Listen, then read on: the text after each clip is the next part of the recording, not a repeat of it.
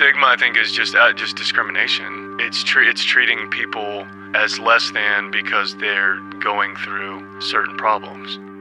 Mental health and addiction are largely misunderstood. We often struggle in silence, but there is hope for a better life. I'm Trevor Steinhauser, and this is Stigmatized.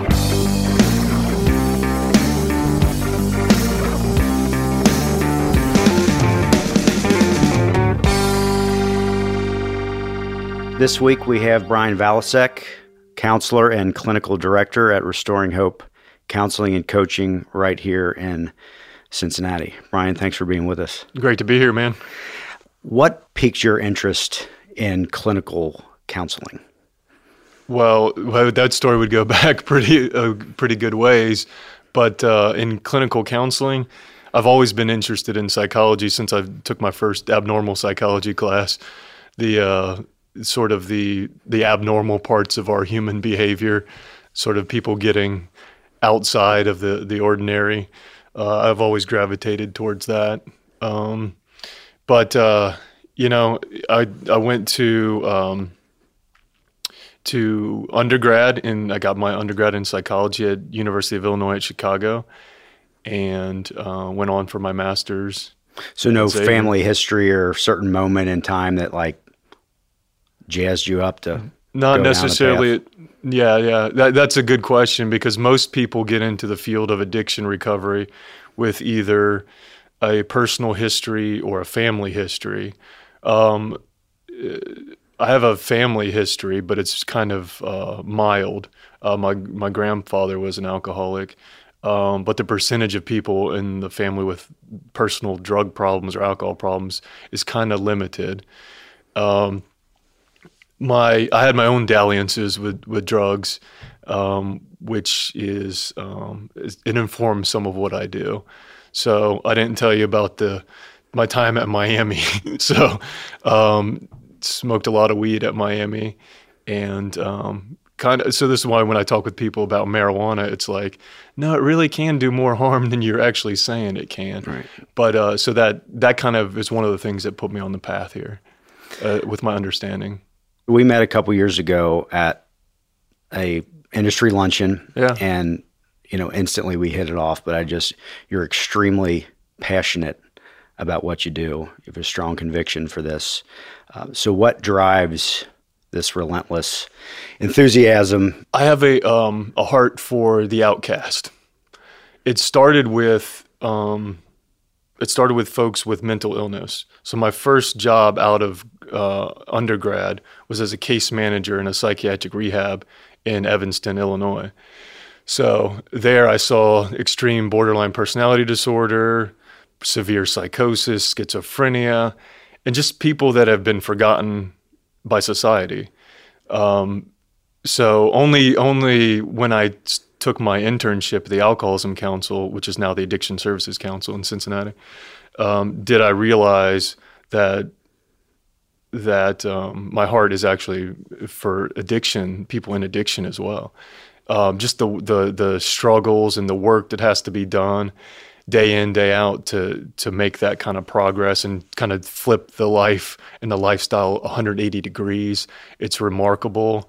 It is inspiring, and but I and I don't think I noticed it right then the correlation between the two, but it's the same thing. It's the outcast. It's the person who's been overlooked by society. Right. So I resonate with that, and that's why what why I think I'm here, right. even today. A lot of people think that addiction and mental health are completely independent of each other. Give me your take on that. That is largely untrue. I mean, thank, it can be you. true, but it's uh, I'd put it the estimates. My estimates is about that's true only about thirty percent of the time max. They usually go hand in hand um, usually someone who has who is in, a, in an addiction has had some sort of tra- trauma or chaotic upbringing. Um, certainly has eh, not certainly, but oftentimes has anxiety or depression that they would be self-medicating that for, trying to escape that or numb that out, the pain of something. It could have been loss or grief, uh, all kinds of different things. But so usually that's what you'd see. Um, And folks who just have a straight addiction, sort of, if you do drugs long enough, you're going to have depression and anxiety and things like that uh, while you're actively using and because you're not actively using. In other words, withdrawal and things like that, and, Yeah. and that whole that whole roller coaster of life and and uh, scrounging around trying to make it happen for yourself, doing drugs like it's your job, kind of thing. You see it where they it works both ways. So usually, I put it about seventy percent of someone with a mental health issue has an addiction issue, which is the vice versa. definition of dual diagnosis. That's, you'll often hear that called dual diagnosis. Sometimes that will be uh, used for someone with mental health issues and intellectual disorders, Okay. disabilities. Um, but most often you'll hear that with mental health and addiction, which I don't like to separate the two. They're, I mean, technically, an addiction is a mental health disorder. It's in the DSM-5 as such. Right. But we don't know. We often kind of separate in silos, silo that, which is a big problem in my opinion. Right. We're obviously in the middle of a drug crisis. Mm-hmm. Being in counseling, give me your take on the current climate. I th- I think a couple things. First thing I think is that there is help out here. There's tons of help available. I just think that counselors and therapists and, and, and practitioners that that can help aren't great at advertising. So we're all out here and we're all essentially entry points, but nobody really knows about us. So um, there is enough people out here to help the people who are going through the crisis. You know, the crisis. For you personally and for Restoring Hope, have you had to refocus? Do you feel that your percentages have shifted with people really needing a focus on substance use disorder? It's it's hard to say. Um, about thirty percent of our clients probably have uh, addiction issues. Um, maybe fifty percent have you know substance abuse. Now we don't use that language anymore, which I miss it. Um, now we call it substance use disorders, and we lump everything together. But um, so about half of our people have a substance use disorder, and probably thirty percent have uh, addiction. So. Um, but I don't know if it's changed much of what we do. I love what you just said. 30% have addiction. Uh-huh. Okay. I thought I'm trying to use substance use disorder because the DSM is saying that you know addiction is a word that is you know, patronizing or not positive. But I've always thought that the word addiction is thrown around way too much because people don't smoke marijuana or do a line of cocaine mm-hmm. and then they're addicted. You know, there's dependence. You know, when you're you're you have a injury and you're you're taking pain medication, then you start taking maybe two instead of one. You know, there's a progression. Mm-hmm. Substance use disorder in, is intended to encapsulate anything from abuse to addiction. Now, so they have you have mild, moderate, or severe substance use disorder. Mild would be the equivalent of substance abuse, the old substance abuse from the DSM-4, where you may it's maybe caused you a couple problems. Maybe you've gotten a couple DUIs or a couple arguments or you know, a couple of unwanted consequences, and you keep using. It's think scale here. Uh, addiction is would be the equivalent of the substance use disorder severe. And that would be essentially addiction would be giving over your life to something else right? I mean that's the, the root the root uh, word isn't from a latin word meaning to give over to be in bondage. So that's that would be severe. Um, moderate i'm not sure what that's supposed to mean exactly. Um, it, it could kind of mean s- severe abuse or mild addiction. but so I don't like the term, the terminology. I do like the fact because you would do something very different in treatment with someone who's abusing substances versus someone who's addicted to substances. Right. Foremost among them is you might have a you might have to take an all or none approach with somebody who's addicted, right? The other per, the other person could um, perhaps curtail their use. Right. But by definition, somebody who's in addiction cannot curtail curtail their use. They tried and tried as they might, but you just can't do it. Right. It's you know once you pop, you can't stop. Right. Kind of situation. The old school terms, addiction, So, kind of that gray area is dependence. Mm-hmm. You become physically dependent, mm-hmm. mentally dependent.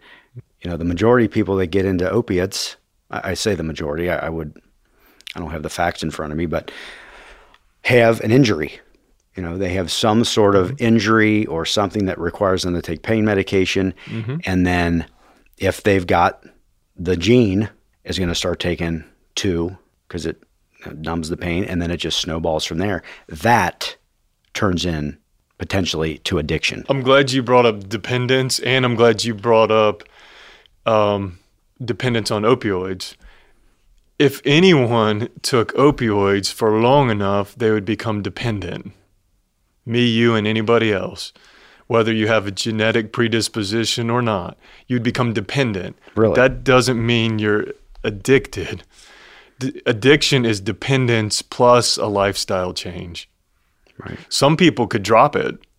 Oh, you, here, here's your thirty. Here's your thirty day supply. Take your thirty days, or don't take it, and you're done.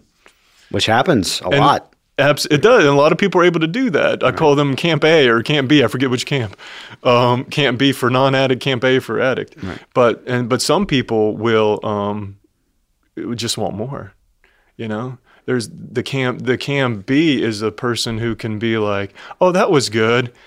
That oh, that was nice. I might do that again sometime." The, Right. uh, and then the Camp A is that was good. When can I do that again? Can I do it now? Right. Uh, so My hands, so- my hands right. up. in the Yeah, I hear you. I hear you. So, de- so dependence is an, a, f- a necessary aspect of addiction. If you if you have dependence, you are either dependent or an addict, and I just explained what the difference is and what it would take. It would be a complete lifestyle change. But if you've been dependent before, you're out of the substance abuse category. You're either an a- you're either an addict or you're not. Let's talk about now. You're a counselor. Yes. We just had this conversation at lunch. Then the word therapist is thrown around, and Mm-hmm. then there's psychologist, psychiatrist. Yeah. Break down just for education purposes what you know, kind of go, go through that totem pole. Absolutely, absolutely. Well, counselors on the lowest. No, I'm just kidding. um, so yeah, that's a really good question because th- we get this a lot. I get this when uh, for intake calls and things like that. People want to know, and there's a lot of. Uh, you, if you watch TV, it's all, everything. Everything about the way it's depicted is usually wrong. Um, so, the word therapist is a generic term, a non-regulated term that's just used. Anyone can call themselves a therapist. You don't have to have any licensures or credentials. You can say call yourself a therapist. That'd be pretty shady, but you could do that. Um, counselor, uh, marriage and family therapist, um, social worker, uh, psychologist, even uh, even doctors, psychiatrists could call themselves therapists, but we, it, we ought not to. Right. We ought we ought just call ourselves what the licensure is. Um, so the difference is between like a counselor, and I'm not sure if this is exactly what you're asking, but the difference between a counselor and a psychologist is um, years of training. Psychologists have more. They would either have a PsyD or a PhD. PhD is more years and more uh, research oriented. PsyD is fewer years, probably about five uh, post post bachelor's, um, and that would be ha- that would have more of a um, a um, applications, more of a Define direct. define PsyD for people. Oh yeah, uh, know. it's a doctor of psychology. Okay, all right. And um, so that'd be the difference. They cannot prescribe medications, even though they have they have the doctor title. Um, and they can do testing of various sorts for ADHD, for IQ testing, all those kinds of things. And counselors would have to would have to study those specific testing to get training on them to be able to do them. Uh, psychologists can do them by by virtue of just holding that licensure um, and through their training in general. So psychiatrists or MDs or DOs who can prescribe medications. You mentioned earlier, right when we started talking, that there are there's a lot of help out here. Yeah. I would say it's a pretty collaborative industry. Would you? Would you? Is that fair to say? It it is fair to say, but just like anything else, I've seen, I've seen, um, I've seen it work both ways. I've seen folks who collaborate. I've seen people who feign collaboration and aren't really true about it. And I see people outright um, uh, sort of use people to make money. What do you do to differentiate yourself, keep it fresh? I know you guys have a lot of workshops and continuing education for mm-hmm. people in the industry and then just awareness for the the general public. The first and foremost, Trevor, is that we give first. We, we look for opportunities to help other people. We help other private practices. We help them launch and grow. We give free consultations to folks. We don't believe in competition whatsoever. We've housed private practices in our own um, in our own building, and we've helped them get on the same insurance panels we're on. Um, we have an internal program at Restoring Hope where we are going to help someone launch their own private practice from Restoring Hope. So that, that kind of gives you a flavor that we do not believe in competition and we align ourselves with people in that same category that uh, are really truly about collaboration.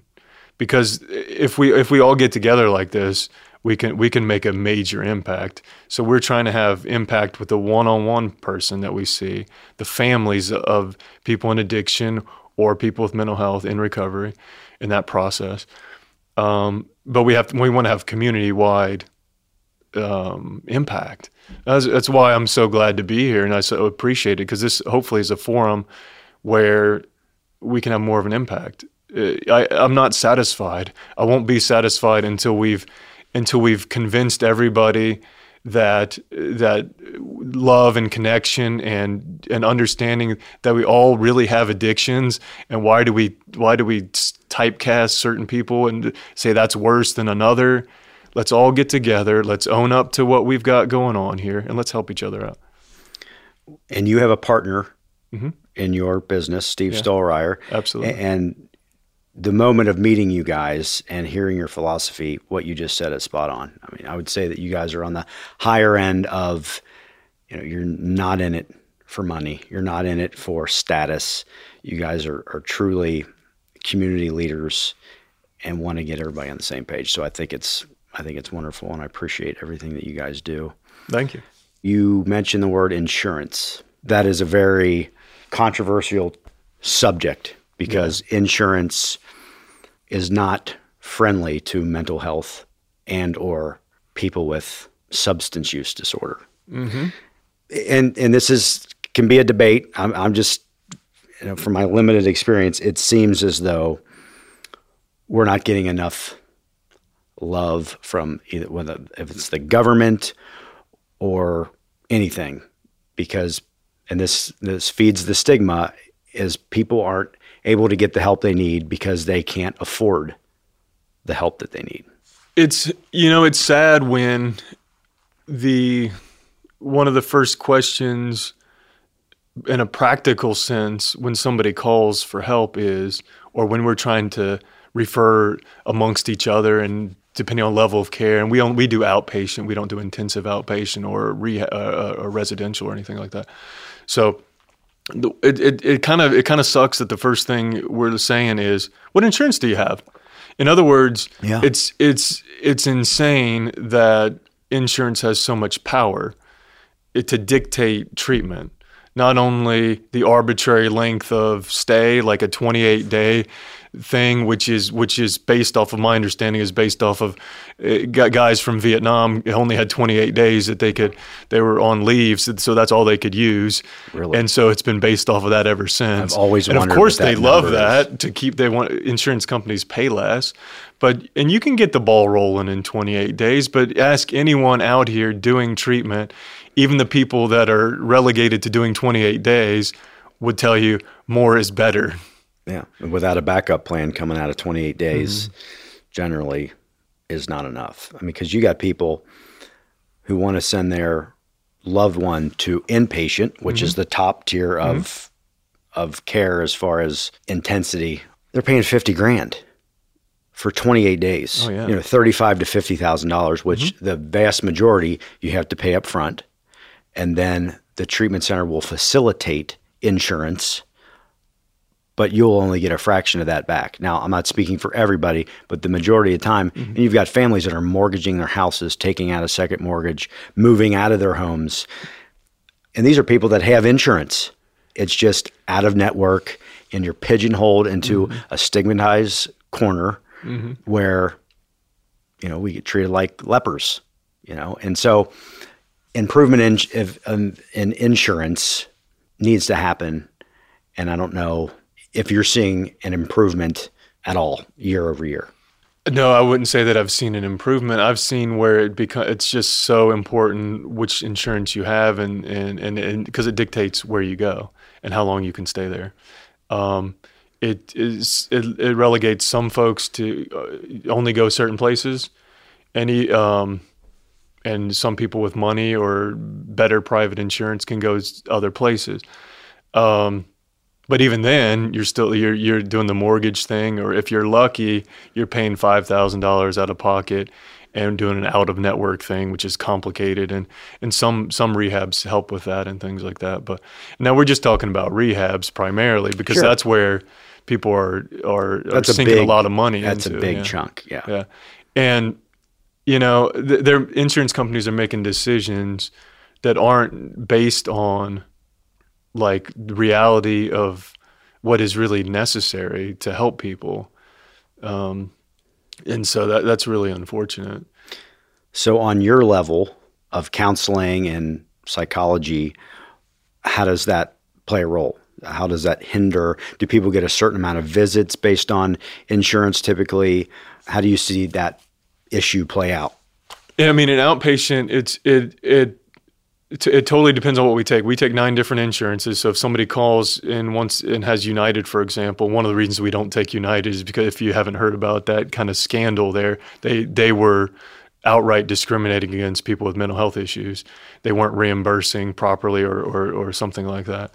Um, for those kind of service codes of counseling or psychotherapy.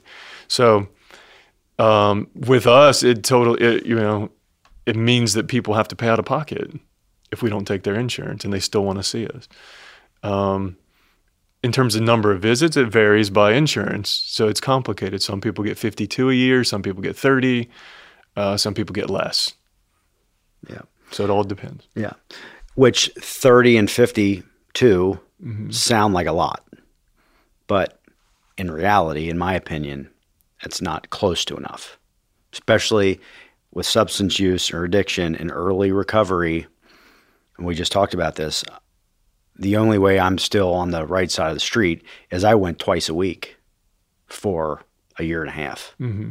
Didn't miss, and I needed that because mm-hmm. we got to build the coping skills that were that were missing. And in you know post acute withdrawal, 18 mm-hmm. months.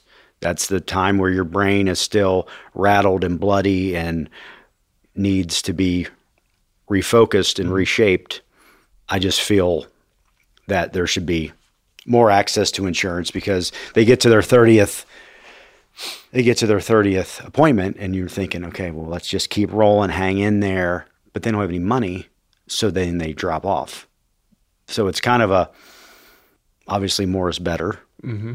but you know and hopefully things hopefully things will continue to improve but mental health certainly gets the short end of the stick as opposed, you know, when it comes to support, financial support, because mm-hmm. none of us are any good if you know if we're not mentally healthy.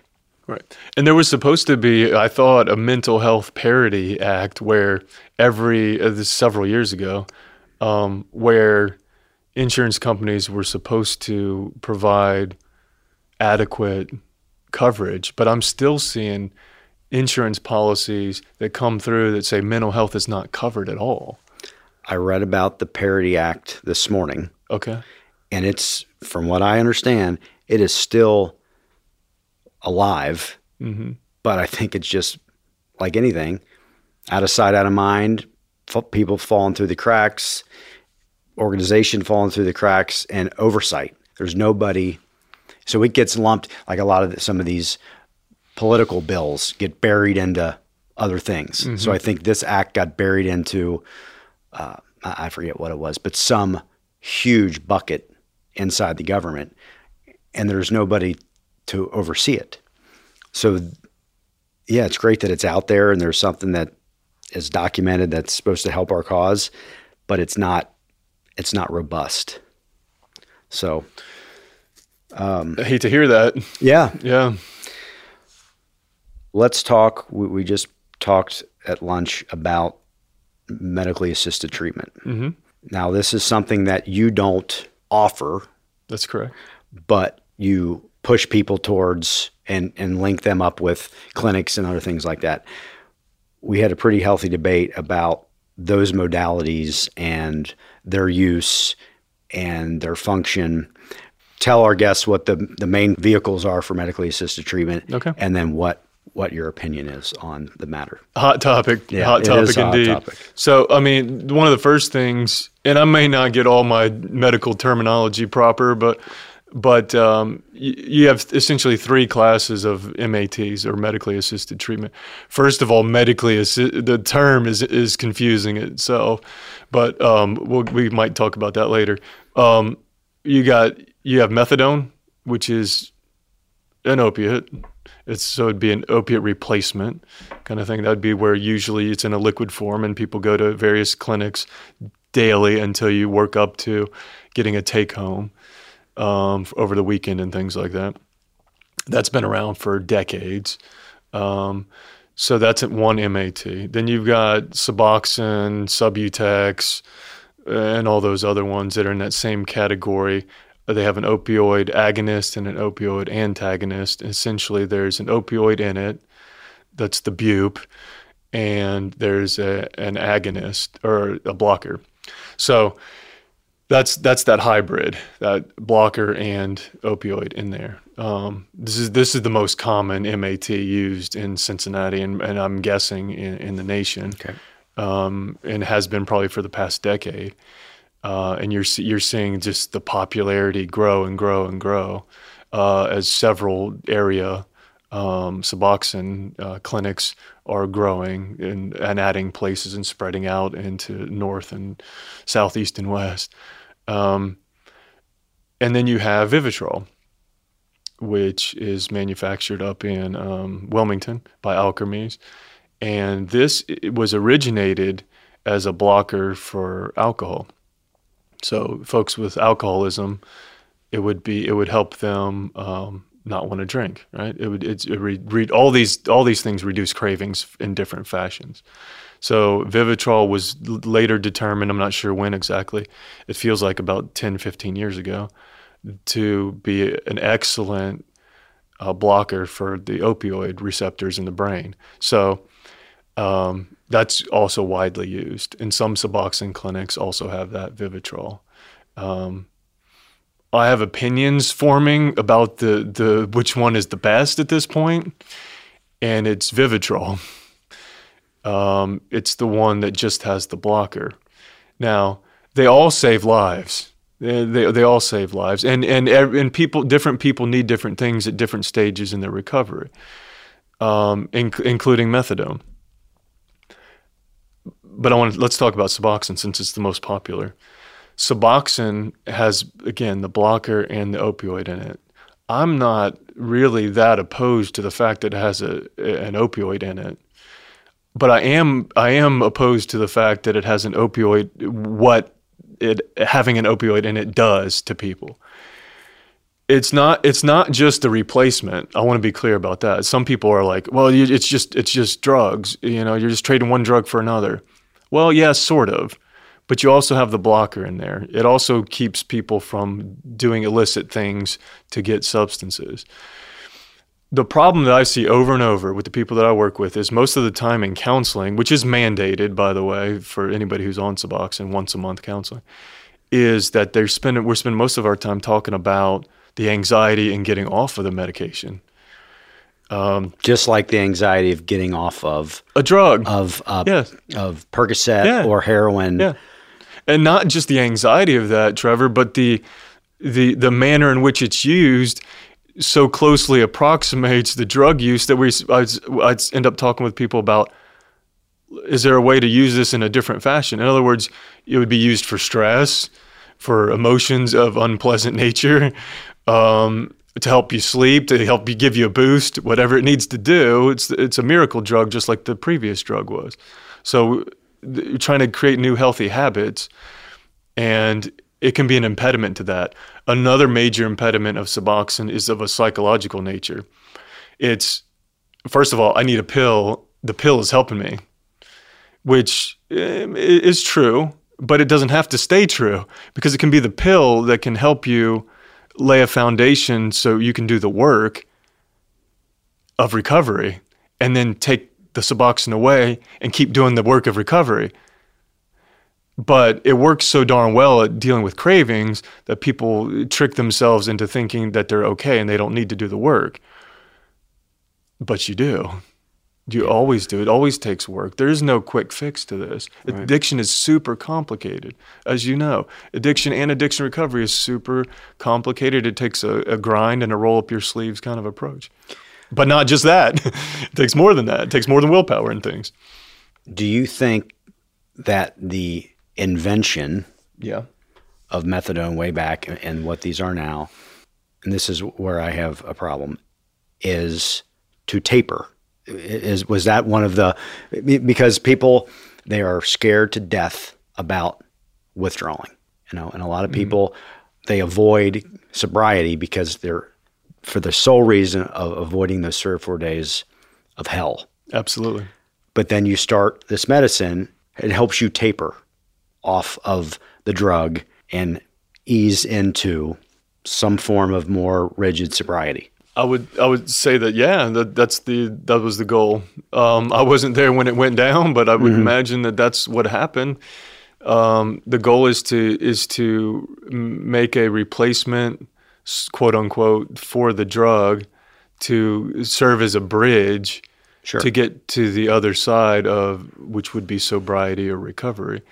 Um, sometimes it's often not used that way. It just ends up being a stopgap, and, and people just stay there because there's no there's no real incentive not to, and the and the risk, the perceived risks, are just too scary to deal with. Right. Yeah, I think that's what happened. Yeah.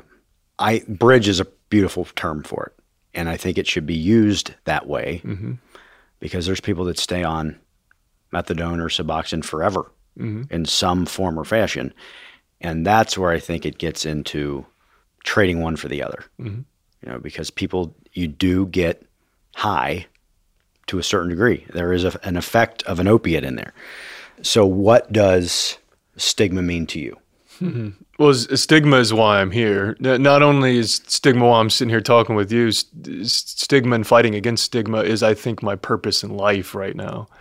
Um, in particular, of of addiction uh, and folks with addiction. So yeah, I mean, it hits it hits real hard. Um, stigma, I think, is just uh, just discrimination.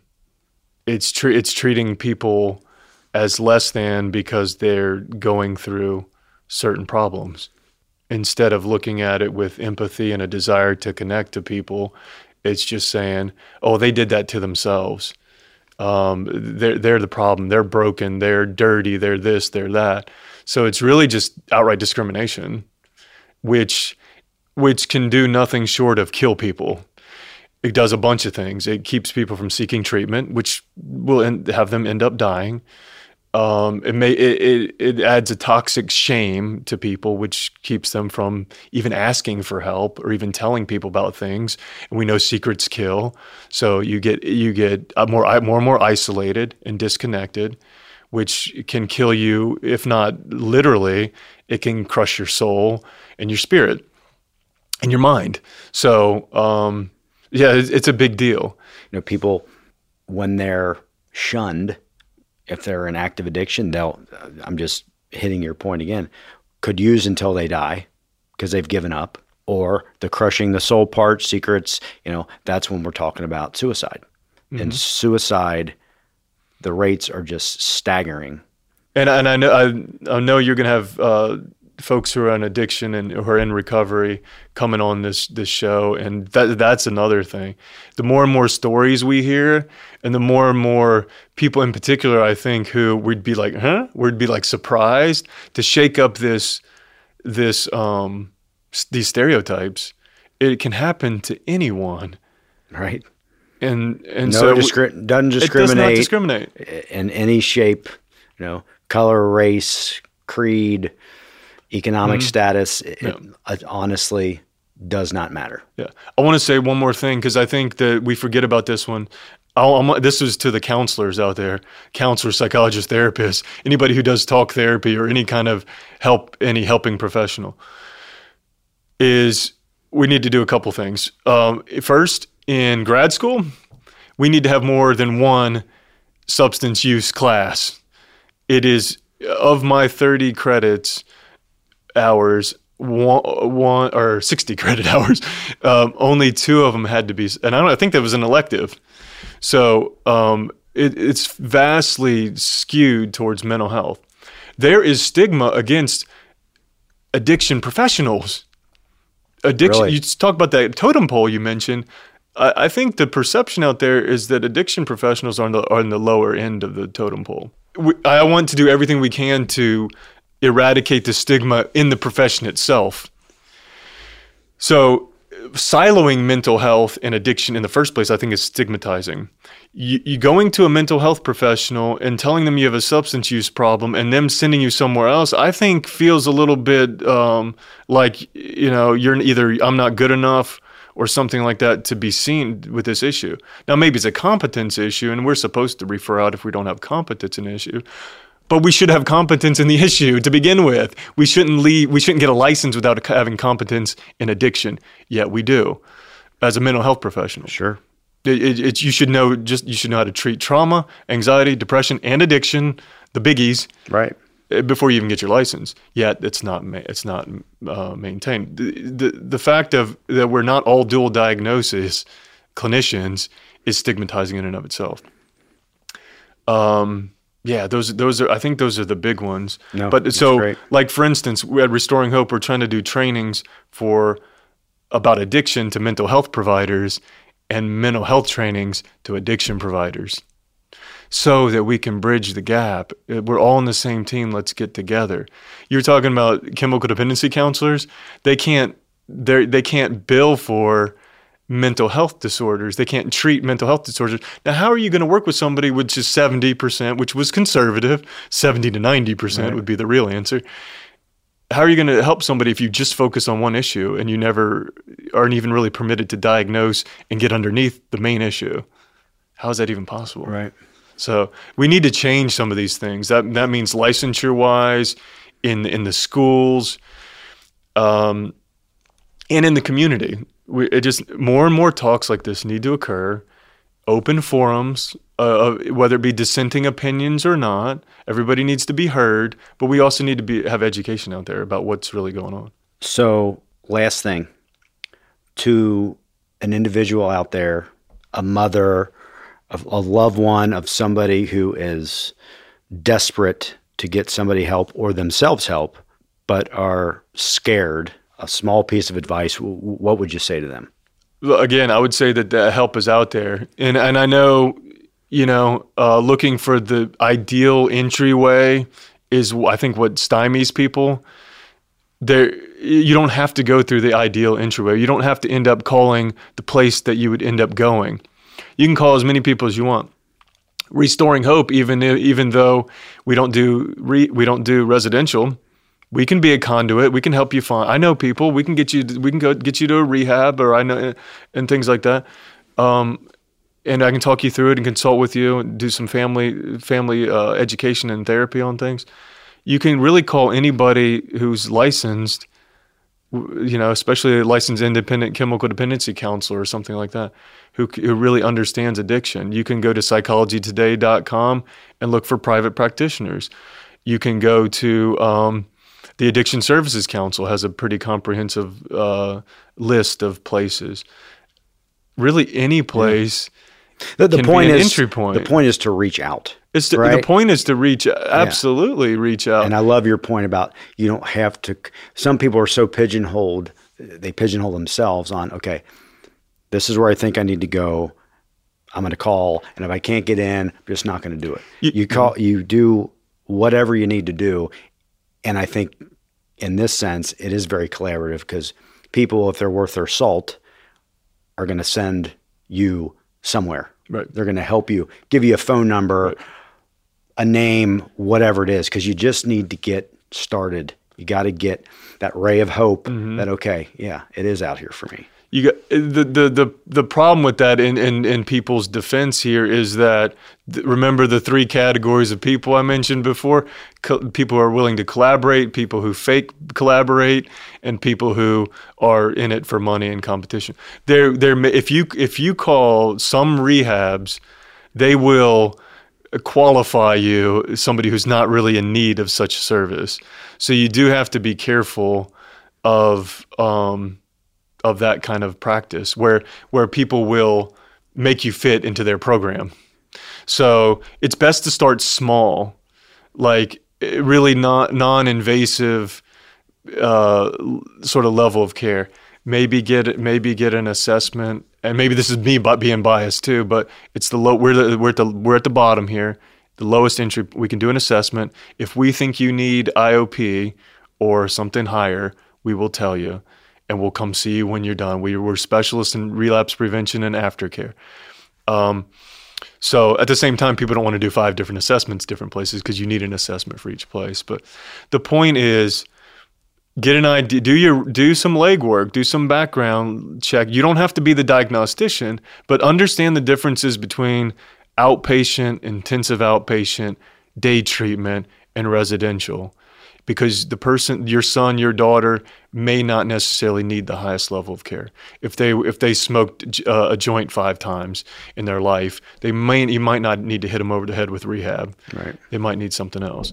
And and on the it goes the other way too. Some people, you know, they're hiding so much, but they're that they're really actually doing. They need more. Leave the diagnosing to the professionals, but really you can call any reputable place. And if you need help finding what reputable places are, call me, and I'll send you to the reputable ones. Awesome. Well, I appreciate you being here, man. Appreciate Yeah. your friendship and everything that you do. And Right back uh, at you. I wish you luck going forward. Thank you, Trevor. Appreciate it. Thanks for listening. I want to thank everyone that makes this show possible. Production by Gwen Sound, artwork by Neltner Smallbatch, and photography by John Willis and Lindsay Steinhauser. Please subscribe, rate, and write a review. Visit our website for more information at stigmatizedpodcast.com.